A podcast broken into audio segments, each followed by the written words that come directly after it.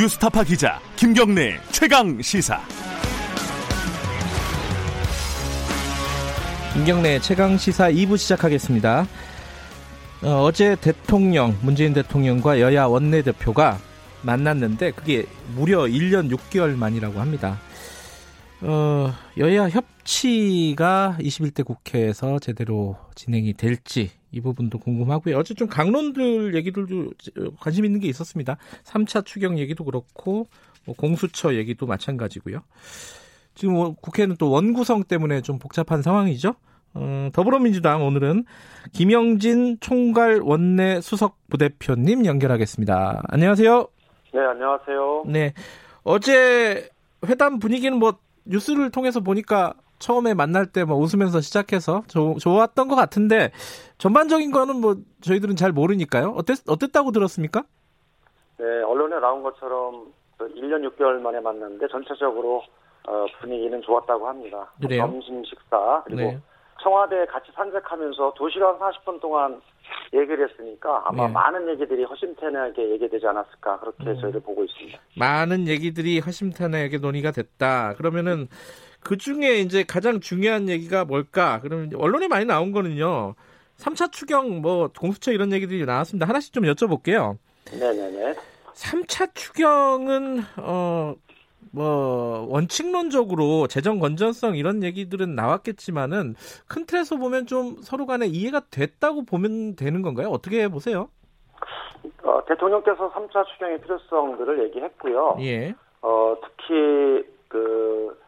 세계 대공황 이후 가장 어려운 경제 상황 속에서 네. 우리 우리 경제를 살리기 위해서 그 3차 추경이 필요한 시기라고 말씀을 했고 네. 또 야당이나 여당이나 전체적인 필요성에 대해서는 다 공감을 했는데 네. 어, 여당의 입장에서는 그 지난 1차, 2차 추경이 코로나 경제 위기에서 어려워진 상황을 극복하는데 대단한 도움이 됐다 이런 네. 판단해서 어, 3차 추경이 하반기 경제 활성화를 위해서 필요하다는 입장에 어, 분명한 입장을 표했는데 또 네. 조영 원내대표께서는 3차 추경의 재원 문제라든지 어, 재정 건성 문제 그리고 효율적인 집행의 문제를 좀 꼼꼼히 따져보는 게 필요하다 음. 그런 의견들이 좀 있어서 네. 어, 임시국회에서 추경안이 제출이 되면 국회 차원에서 어, 잘 논의가 되면 전체적으로 합의해서 네. 처리할 수 있겠다 그런 분위기였다라고 봅니다. 야당에서도 이게 3차 추경 안 된다. 이건 아니죠, 지금. 아 그, 예, 그런 얘기는 없었습니다. 예, 그런 얘기는 아니고 좀 세부적인 내용들을 좀 짚어보겠다. 뭐 이 정도.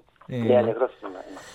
그리고 또 공수처 차질 없이 출범할 수 있게 많이 도와달라. 뭐 이렇게 얘기를 했는데 대통령이 네, 네. 이 부분은 서로 간에 어느 정도 수준까지 얘기가 됐, 됐을까요? 왜냐하면은 이게 어차피 하세월 아니냐. 왜냐면 법안도 통과돼야 되고 보수 법안이요. 통과돼야 네. 되고 인선도 해야 되잖아요. 공수처장. 그렇습니다. 예. 여러 가지 좀 오래 걸릴 것 같다 예상을 하는 사람들도 있던데 비관적으로 보면은 어, 제 얘기는 어느 정도 수준까지 됐다고 보면 되나요? 어, 대통령께서는 어, 20대 국회에서 통과됐던 공수처 법안 중에 네, 공수처를 처장을 임명하기 위해서는 공수처장을 국회에서 인사청문회를 해야 되지 않습니까? 그렇죠. 그러면 인사청문회를 어디서 할 것인지 물론 법사위에서 어, 공수처장의 인사청문회 하는 게 필요하고요. 네, 또 그에 따라서 국회법에 따른 여러 가지 규칙들도 필요하기 때문에 그런 어, 공수처를 현실화시키기 위한 네. 인사청문회법, 그다음에 국회에 관한 관련 법규들을 잘 정비해서 예정대로 공수처가 출범했으면 좋겠다. 그 일을 여야가 같이 합의해서 어, 하는 것이 필요하다. 그런 취지로 말씀을 주셨고요. 네, 어, 여당 김태년 대표는 어, 여야가 어, 국회에서 의결했던 문제이기 때문에 네. 큰 대강의 공수처 법안들이 합의가 됐고 네, 어, 공수처장 임명 임명을 어, 어, 7명의 위원들 중에 6명이 찬성을 해야지 통과되기 때문에 사실적으로 야당이 2명을 추천하기 때문에 네, 사실상의 비토권을 가지고 있어서 네, 여야가 합의하는 사람으로 공정한 사람으로 공수처장이 임명될 수밖에 없는 구조로 공수처법이 만들어졌기 때문에 네, 어, 후속 법안들을 사실 없이 진행되는 것이 필요하다는 입장이었는데 우리 조호영 원내대표께서는 어, 공수처장 임명에 관한 여러 가지 관련해서 검찰에 대한 견제라든지 여타 부분들에 대한 우려들을 야당 측에서는 하고 있다라는 견해를 밝혀서 네, 그 시각은 사실은 정치적으로 보는 시각이고 예, 어, 법 공수처법이 통과됐기 때문에 그에 따른 후속 법안을 통과시키는 것은 절차적 규정으로서 국회가 어, 차질 없이 진행하는 것이 필요하다라고 생각하고 있습니다. 그냥 이게 뭐 공수처는 좀 시끄러울 것 같은데 그건 상황을 좀 보고요. 그리고 어제 좀 특별한 얘기가 야당 쪽에서 그러니까 조호영 원내대표가 제안한 게 하나 있어요. 정무장관 신설. 이게 이제 대통령도 어, 어, 비서실장에게 한번 검토해 봐라 이렇게 지시를 했다고 들었는데 이게 정무장관이라는 게요. 지금 청와대 정무수석이 있지 않습니까? 이거랑 또 뭐가 다른 거고 이게 필요하다고 보세요? 어떻게 보십니까? 어, 제가 보기엔 주호영 원내대표께서 네. 어, 이명박 대통령 시절에 특임 장관의 역할을 하셨어요. 그러니까 네네. 국회의원 신분을 가지면서 특임 장관의 역할로서 네. 어, 야당을 상대하면서 네. 어, 각종 법안과 정책 예산들을 대화하는 통로로서 아마 그 역할들을 해서 네. 본인이 특임 장관을 해보니 현재 정무수석의 역할로서는 하지 못하는 여러 가지 역할들을 음. 국회의원이면서 특임 장관이라고 하는 그런 그 위치를 가지고 얘기를 하면 네. 의원들 간의 상호 소통이나 이런 부분들이 필요하다는 필요했고 네. 실제로 성과가 좋았다 이명박 네. 대통령 시절에도 네. 그래서 이번에도 20대 전반기 국회에서 여러 가지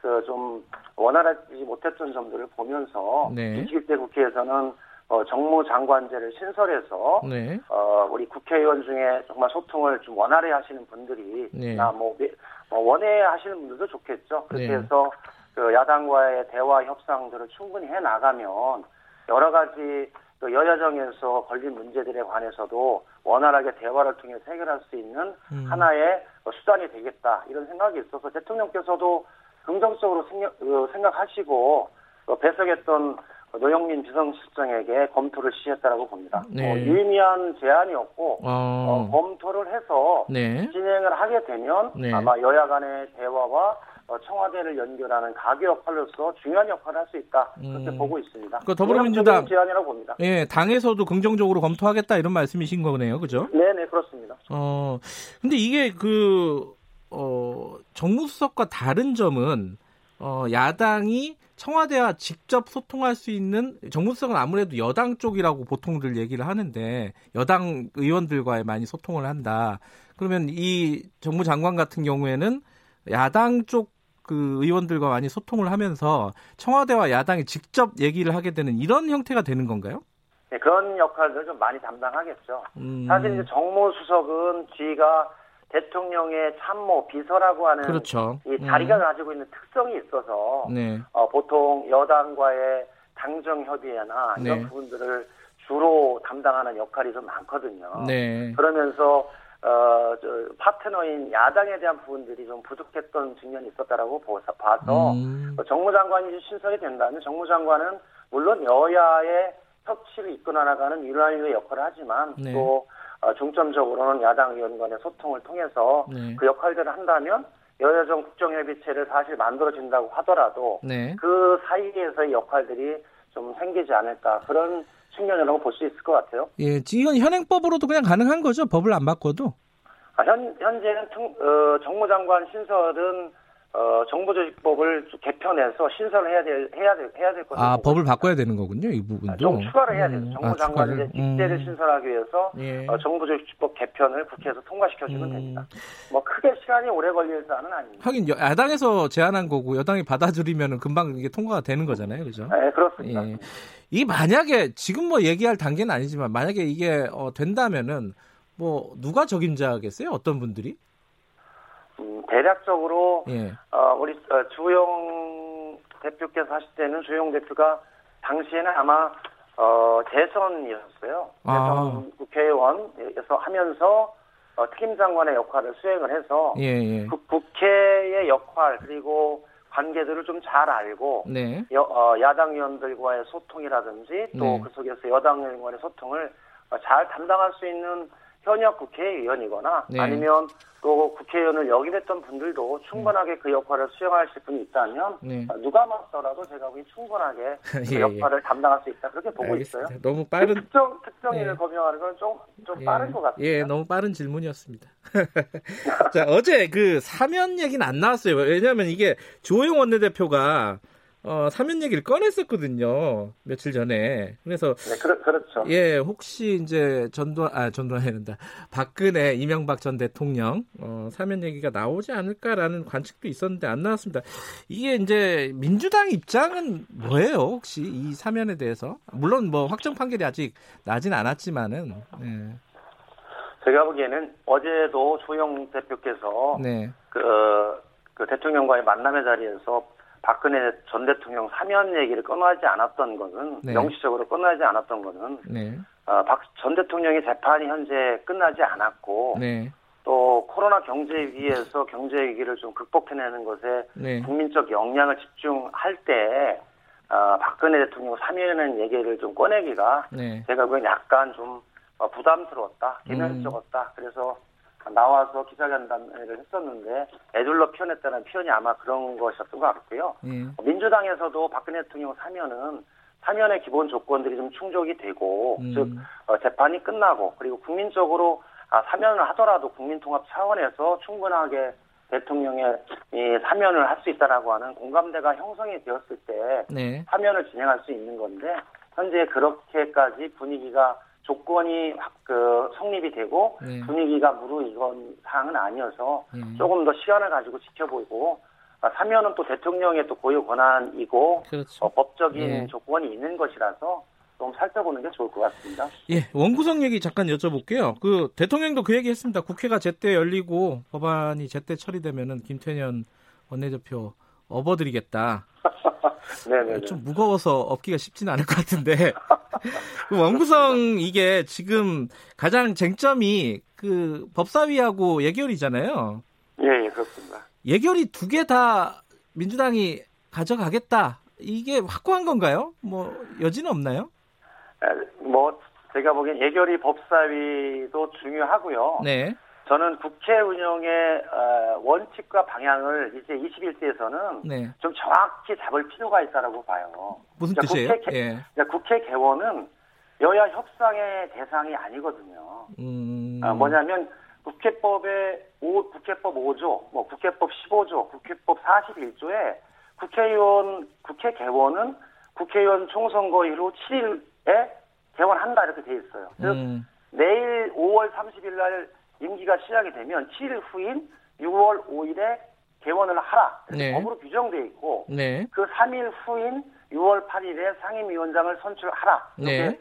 41조의 국회법 41조에 규정이 돼 있어요. 예. 그래서 그런 법대로 시행을 해야 되는 겁니다. 네. 그렇기 때문에 이거는 개원에 관련한 부분들은 협상의 대상이거나 네. 또 예결이나 법사위를 누가 차지하기 위한 조건을 달기 위해서 하는 사안은 음. 아니다라고 보는 거예요. 음. 한마디로 어, 3월 2일 날 학생들이 개학하는데 어, 선생님들하고 협상하고 학교 가지 않겠습니까?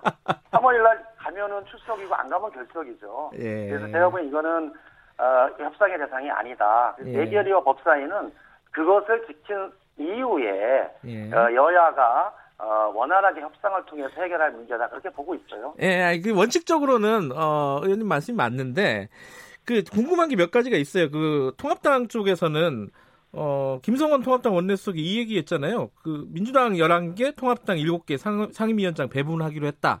이 얘기는 합의가 된 내용은 아니에요, 그러면은? 어, 제가 김성원 원내수석 부 대표와 원내대표 회담에 같이 배석을 해서 예, 예. 합의문을 발표했는데 네. 어, 당일 합의문을 발표했던 거는 6월 5일 국회법에 규정한 날에 네. 개헌하기로 최대한 노력한다. 네. 딱 이게 합의 사항 하나였습니다. 네. 그리고 내부적으로 그런 얘기들이 있을 수 있었지만 합의된 형태로 네. 얘기했던 사안은 없었는데 네. 아마 과거의 관례 그런 부분으로 얘기하지 않았나 저는 그렇게 생각하고 있습니다. 아, 이게 합의된 사안은 아니다. 네 네. 예.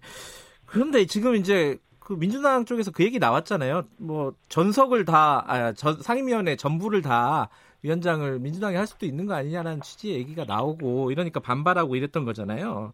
근데 예전에는 반대였잖아요. 민주당이 어 소수였을 때 18대였나요? 그때 주호영 한나라당 당시 어, 원내 수석이 모든 상임위원장 한나라당이 맡아야 된다 얘기를 했었고 민주당은 독재냐 이렇게 했었고 이게 또 완전히 바뀌었단 말이에요. 이 이번에는 네네. 어떻게 되는 거예요, 도대체? 예. 음, 제가 보기에는 어, 윤호중 사무총장이나 예. 이해찬 대표께서 말씀하셨던 부분들은 네, 아, 법으로 규정되어 있는 것은 법대로 진행을 하는 원칙을 세우고 네. 여야 간의 협상에 의해서 진행할 수 있는 어, 정치 협상의 부분들은 네. 정치 협상을 통해서 진행을 해라. 그래서 국회 법의 규정과 협상을 혼돈해서 네. 협상의 대상이 아닌 것을 가지고 협상을 하면서 정쟁의 도구로 비화되는 사항들은 이제는 21대 음. 국회에서는 막아야 된다. 그런 취지고요. 네. 뭐 지금 말씀 사회자께서 말씀하셨지만 예. 조영 원내대표가 2008년 원내수석 부대표셨거든요. 네. 그때 사실은 똑같은 말씀을 하셨어요. 예. 어, 원내 일당이 모든 상임위원장을 가져가야 한다. 네. 어, 미, 국도 한석에 예. 많으면 다 상임위원장을 가져간다. 예. 이게 이제 조영 원내대표가 말씀하시고 당시에 어, 노영민 의원이 뭐 반발하고 그런 상황이 있었는데 네. 네. 저는 그래서 그렇게 핑퐁 게임으로 정쟁의 그 수단으로 동원이 되고 있는 예. 개헌 협상의 방식과 이 절차를 이제는 국회법에 규정한 대로 진행을 하고 네. 그것을 좀 바꾸지 않으면 21대 국회가 과거 국회와 어, 다름이 없이 진행할 수 있다라는 그런 우려가 있습니다. 음. 그래서 21대 국회는 네. 과거 17, 18, 19대 세 번 동안에 야당이 어, 법사위 위원장을 가지면서 정쟁의 수단으로 됐어요. 예. 그리고 20대 국회, 즉 박근혜 정부 들어왔던 2016년에는 어, 사실 잘 모르고 있지만 법사위는 소수당이었지만 어, 우리 저기 어디냐 여당이었어요 여당. 여당인 음. 자유한국당의 권성동 위원장에게 법사위원장의 역할을 맡겼습니다. 어, 그런, 그런 연례가 있어서 반드시 그런 건 아니어서, 이렇게 전체 20대 국회의원 중에 이 법사위 문제로 논쟁이 있었던 것은 한 서너 번 정도였기 때문에 해보니 법사위원장을 가지고 이렇게 논쟁을 하게 되면 네. 계속 정쟁의 수단, 발목 잡기의 도구로 음. 사용하고 있기 때문에 네네. 현재처럼 의석이 한 177석 돼서 안정적으로 국회를 운영할 수 있는 정도가 되면 그 의석을 국민의 위임된 권력이니까 그 네. 의석을 인정해주고 어, 여당이 책임적 책임 있게 일할 수 있도록 그 권한을 주는 게 타당하다라는 생각입니다. 음, 그러면 법사위원장 말씀하신 게 어, 여당이 해야 된다 이런 취지잖아요. 결론은 그죠? 현재는 현재는 음. 어, 177석의 국민이 뽑아준 그 예. 위임된 권력을 예, 그잘 활용해서 그 네. 책임을 져야 되기 때문에 알겠습니다. 그 코로나 경제 위기에 대한 여러 가지 어, 대책들, 법안들, 예산들을 원활하게 취한 그, 통과시키기 위해서 네. 국민들이 그런 권한을 줬으면 네, 그런 그 책임을 지기 위해서 그 역할을 가지고 하는 게 맞다. 그리고 어, 12대 이전에 이, 우리 자유한국당의 전신이 예, 과반을 넘었을 때는 법사위 예결이 다 여당에서 책임을 지면서 네. 하고 선거를 통해서 심판을 받고 여야가 바뀌는 형태였습니다. 예. 저는 지금도 그런 어, 정치의 변화 과정을 네. 이제는 순기능적으로 하는 것이 필요하다고 보고 있습니다. 그러면 지금 예결위도 그런 논리라면 똑같잖아요, 그죠? 여러 음. 가지로 같이 예. 그 현, 현재 상황에서는 어, 그렇게 생각해 보는 것이 더 네. 합리적이지 않을까 네. 생각입니다. 이 만약에 야당이 반발하고 협상이 제대로 안 되면 표결로 가는 겁니까? 원칙대로? 여러 가지 현재 저희들은 예. 국회가 어, 말씀드렸지만 예. 많은 갈등과 대립 속에서도 여야가 의견을 좁혀가고 네. 국민의 뜻이 있지 않습니까? 국민들은 민주당에게는 177석, 그다음 미래통합당에게는 103석의 의석을 주면서 네. 그 의석만큼 국회에서 잘 대화해서 문제를 해결하라고 줬기 때문에 예. 그 권한만큼 역할과 자리를 가지고 예. 책임을 다할 수 있게끔 더 긴밀하게 논의해 나가면서 어, 구성하는 것이 필요하다고 봅니다. 알겠습니다. 뭐 짧게 하나만 요것만 여쭤볼게요. 윤미향 당선인 오늘 기자회견 한다고 했는데 어떤 게 필요하다고 보십니까? 어떤 해명이나 어, 얘기가 나와야 된다고 보세요? 아, 뭐 윤미향 당선인 여러 가지 예. 생각이 있는데 저는 오늘 주제가 이제 대통령과 여야 대표들이 예. 만났는데 약간의 아쉬운 점은 디테일하게 강문에서는 많이 얘기를 했는데 예. 좀 흔쾌하게 여야 대표와 대통령이 좀 합의하면서 국민들에게 희망을 그, 주, 주는, 주는 게좀 필요하지 않았는가. 예. 야당 대표가 가셨으니까 6월 아. 5일 개원은 법대로 좀 한번 하고 예. 어, 다음은 협상하겠다라는 좀 아쉬움이 좀 있었고 아, 예. 윤미향 예. 윤미향 당선인은 어, 제 보기에는 오늘 아마 소명을 통해서 본인에게 여러 가지 어, 제기됐던 사항들에 대해서 적절하게 소명을 하고 그에 따르는 국민들의 여러 의견들을 잘 들어보면 이후에 해결 방안이 있고 네. 또 현재 어, 검찰에서 수사를 하고 있기 때문에 그 네. 수사 결과를 지켜보면 될 것 같습니다. 알겠습니다. 오늘 뭐 기자회견 좀 지켜보죠. 말씀 잘 네. 들었습니다. 네, 고맙습니다. 더불어민주당 김영진 총괄 원내 수석 부대표였습니다.